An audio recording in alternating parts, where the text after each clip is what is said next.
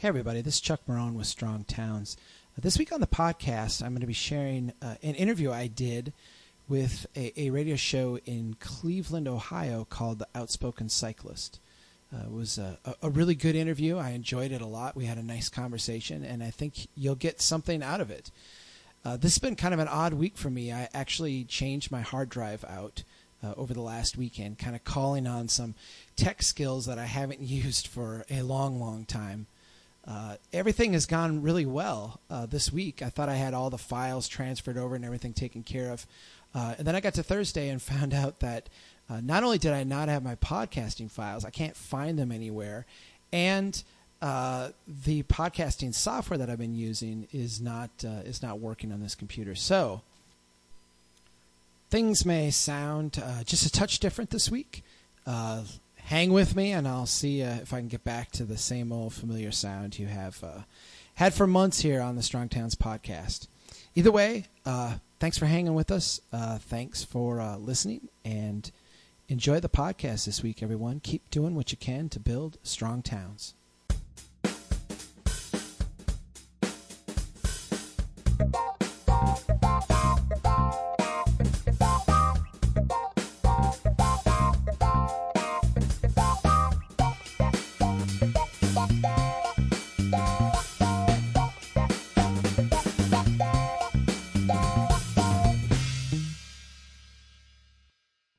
Are back on the Outspoken Cyclist, and we're going to head right on over to Plainfield, Minnesota, and talk with engineer Chuck Marohn about strong towns.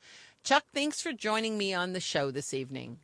Thanks so much for having me. I really appreciate it. Oh, it's my pleasure. I learned about you and your work from an article by Sarah Goodyear for the Atlantic Cities Online. The title of the article, What Happens When a Town Puts People Before Cars, um, you say that your work, your profession has gotten it all wrong when it comes to building cities and towns, and that just sparked my interest.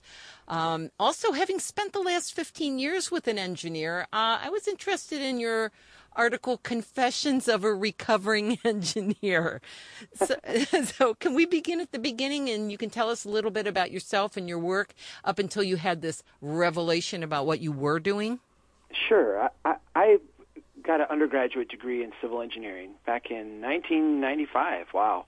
And uh, worked then for half a dozen years as a as an engineer. I worked a little bit at MnDOT, uh, the DOT here in Minnesota. I worked at a private consulting firm uh, doing municipal style engineering, sewer and water extensions, road, street projects, that type of thing.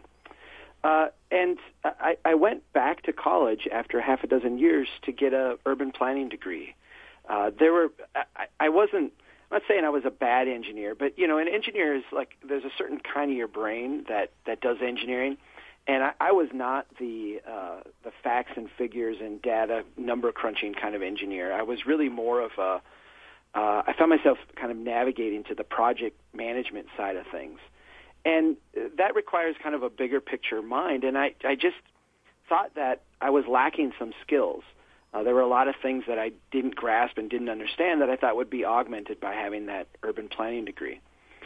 So I went back to school, and that really kind of changed things dramatically. I mean, you you really are exercising a very different part of your intellect when you get a planning degree than an engineering degree, and wound up just uh, uh through this process, kind of questioning a number of the things that were just core assumptions for me as an engineer. I worked for a number of years then, uh, running my own planning company here in Minnesota, working with small towns and medium-sized cities around the state, doing engineering, planning, kind of integrated type of work. In 2008, I started a blog that became the Strong Towns blog, and the article you're you're speaking about, uh, I published about a year in, after I'd had a week of just frustrating conversations with both engineers and planners about a number of projects. And I sat down, and uh, in the course of really about 45 minutes, is a pretty quick piece, just kind of poured out the things that I was most frustrated about with the profession that I was a, a part of. Uh, that is the most widely read piece on our blog ever. Uh, it's been downloaded, you know, a couple hundred thousand times at least. Wow. And yeah, it's you know I've seen it shown up in different books. I've seen it show up in college uh, prep material uh, for different courses. And so I, I'm really proud of the fact that this kind of, I think the major insight of the article was that when engineers look at things and evaluate space, they're starting with a different set of assumptions than what the public does. And even though the engineering profession uh, and the public are saying the same words, the words mean different things. Uh, when an engineer looks at a street and they talk about safety, uh, they're actually saying something quite different than what you and I would think when we think safety. Hmm. Uh, they're saying, well, given the design speed, the speed at which the traffic must travel, and given the volume that is projected for this specific street, uh, how do we design the safest street possible? And once we do that, how do we then make it affordable? How do we reduce costs as much as we can?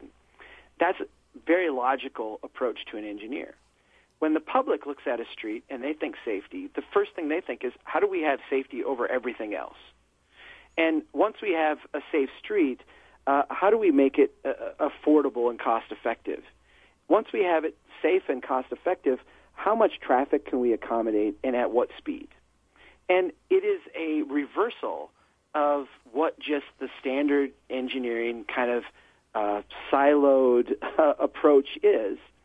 Uh, and it, it, has had a fundamental impact on, you know, negative impact on the way we've built and designed our cities. Well, you do say that um, roadway standards have been adopted almost universally and are utterly shameful in reality. So tell us what the the actual thinking on the engineering, civil engineering uh, side is in terms of the how streets have been built up till now.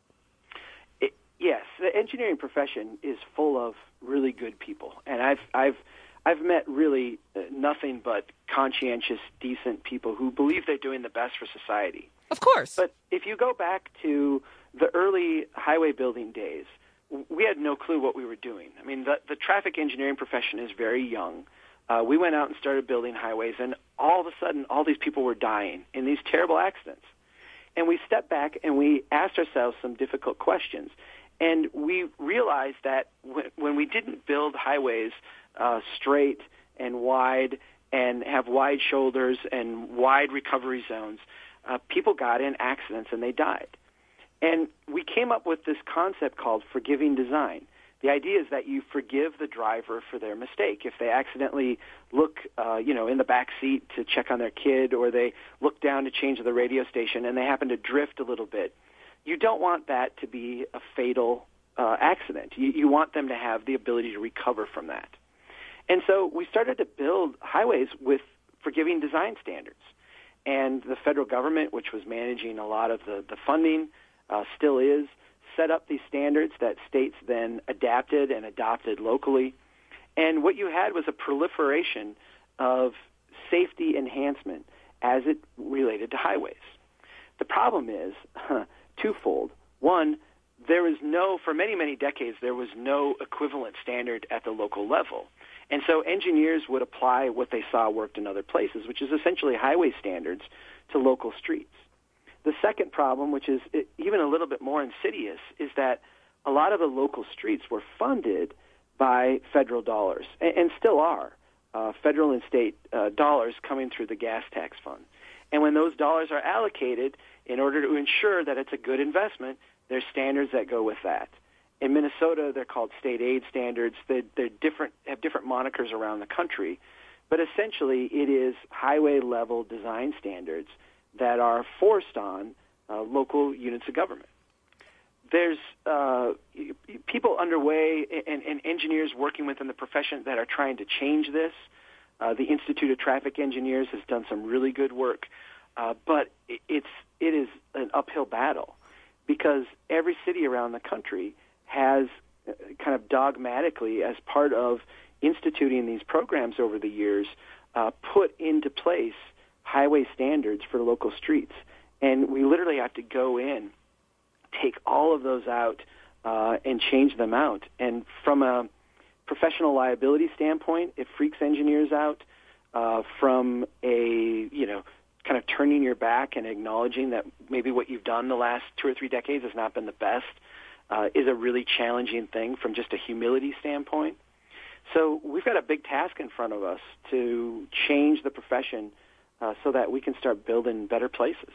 So if we look at what the standards have been till now, and it's wide streets, uh, clear sight lines, a higher speed, the obvious other way of looking at it is I read what you said. Trees, people want trees in their yard, so don't yeah. cut down the trees. They want narrower streets. They want slower speeds.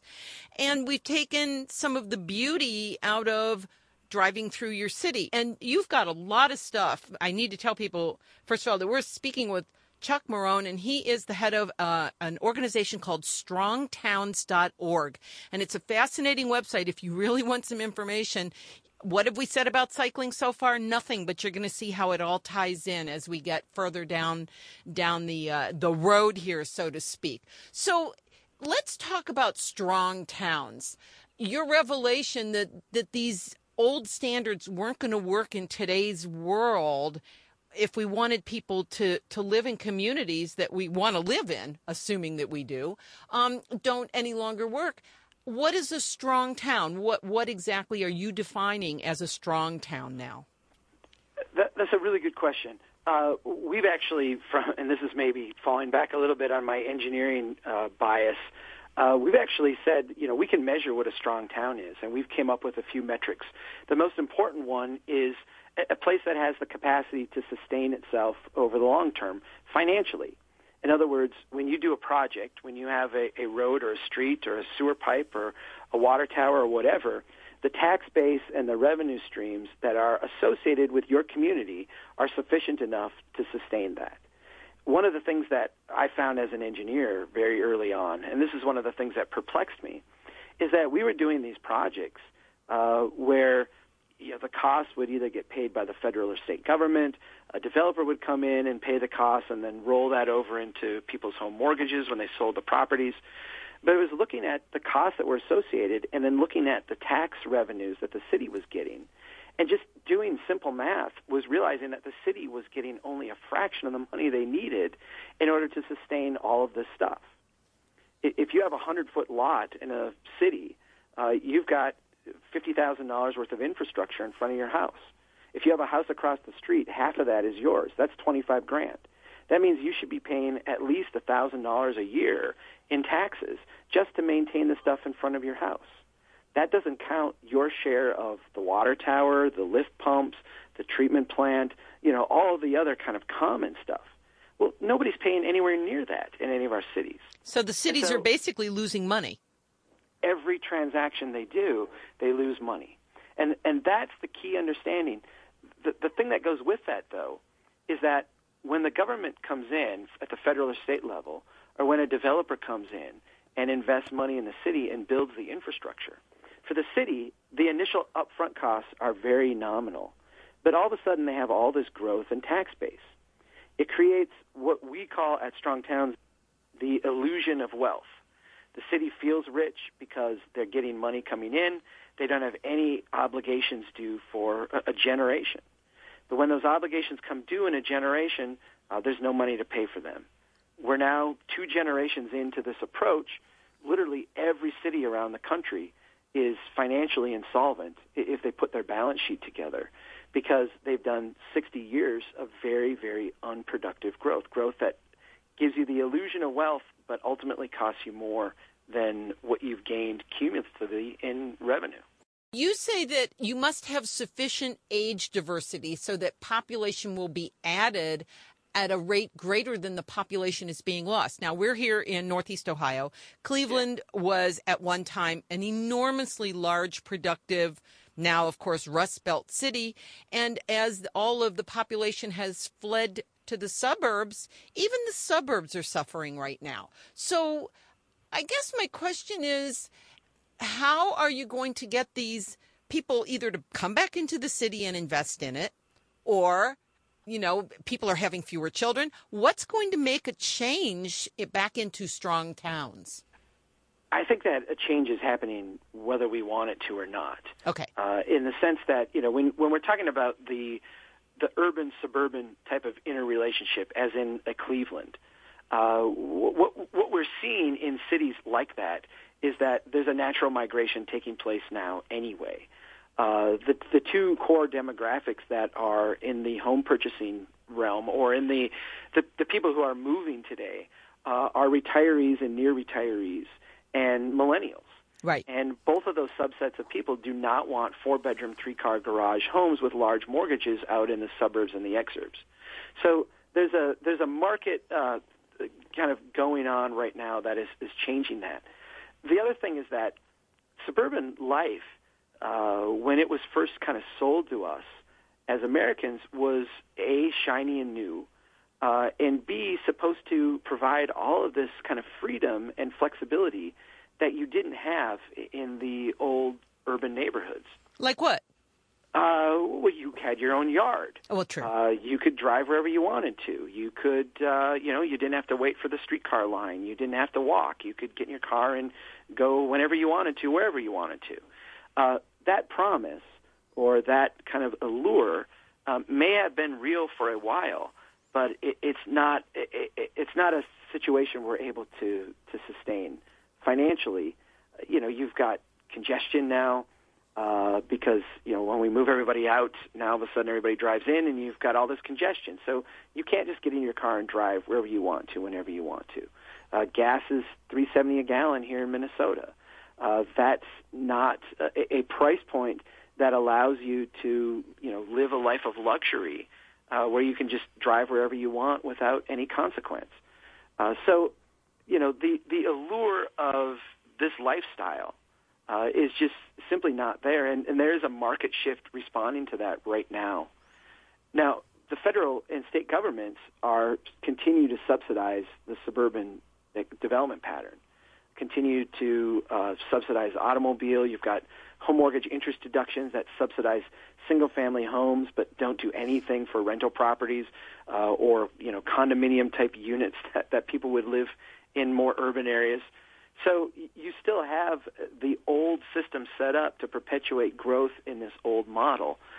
Once that changes, uh, which I think it will, uh, there's you know there's going to be very little holding back. I, I think a reverse a reverse of what we called white flight for uh, two decades.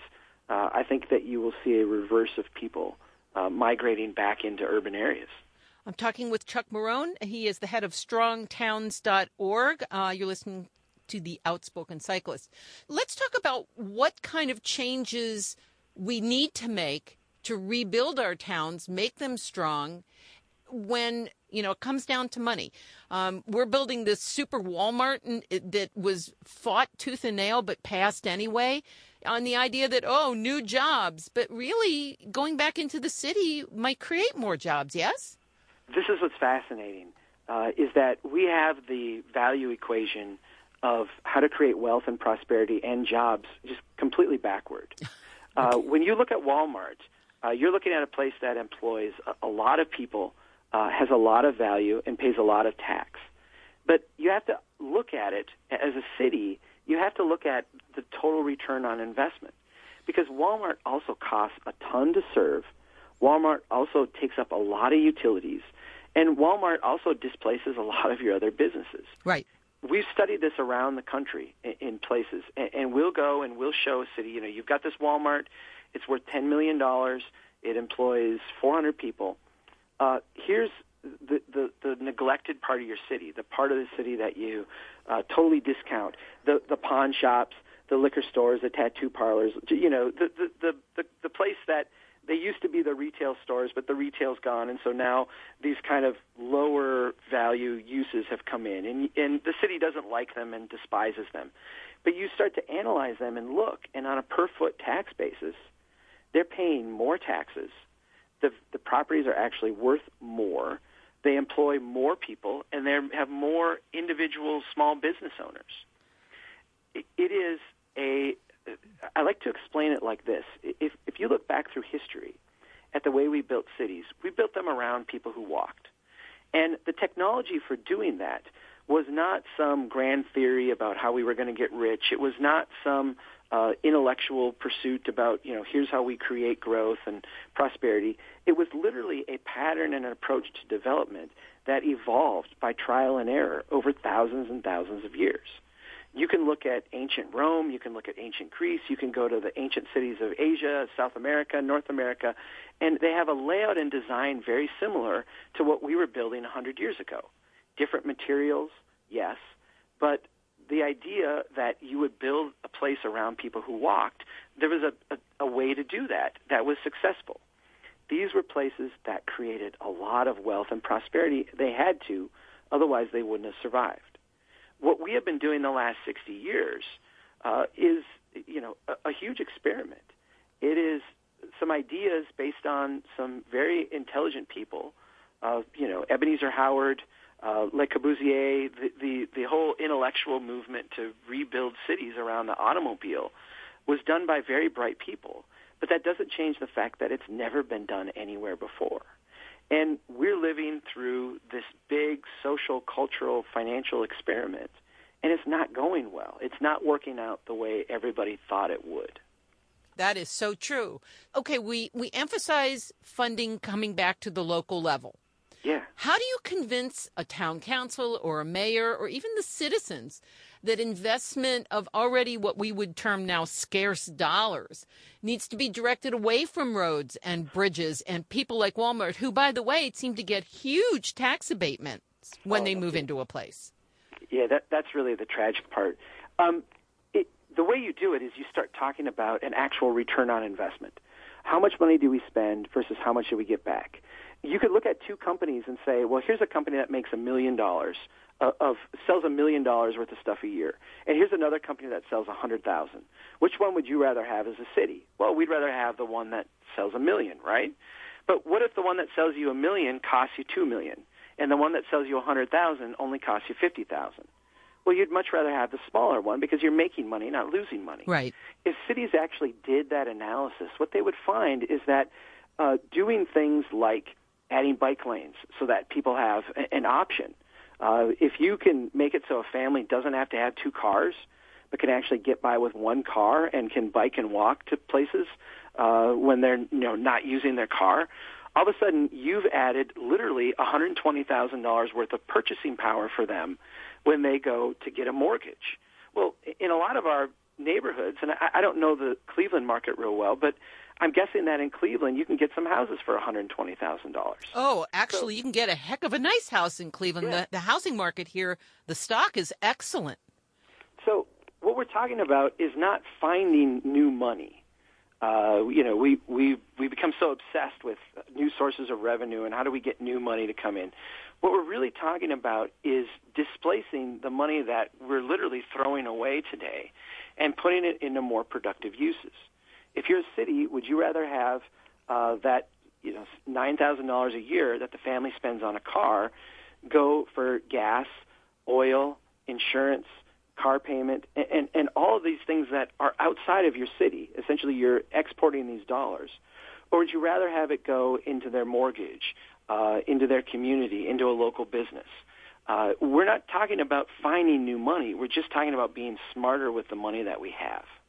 So, to wrap up what we've been talking about, do you see places where these changes are occurring and do they give you encouragement for the future of strong towns? Yes, uh, but but just brutally slow right now.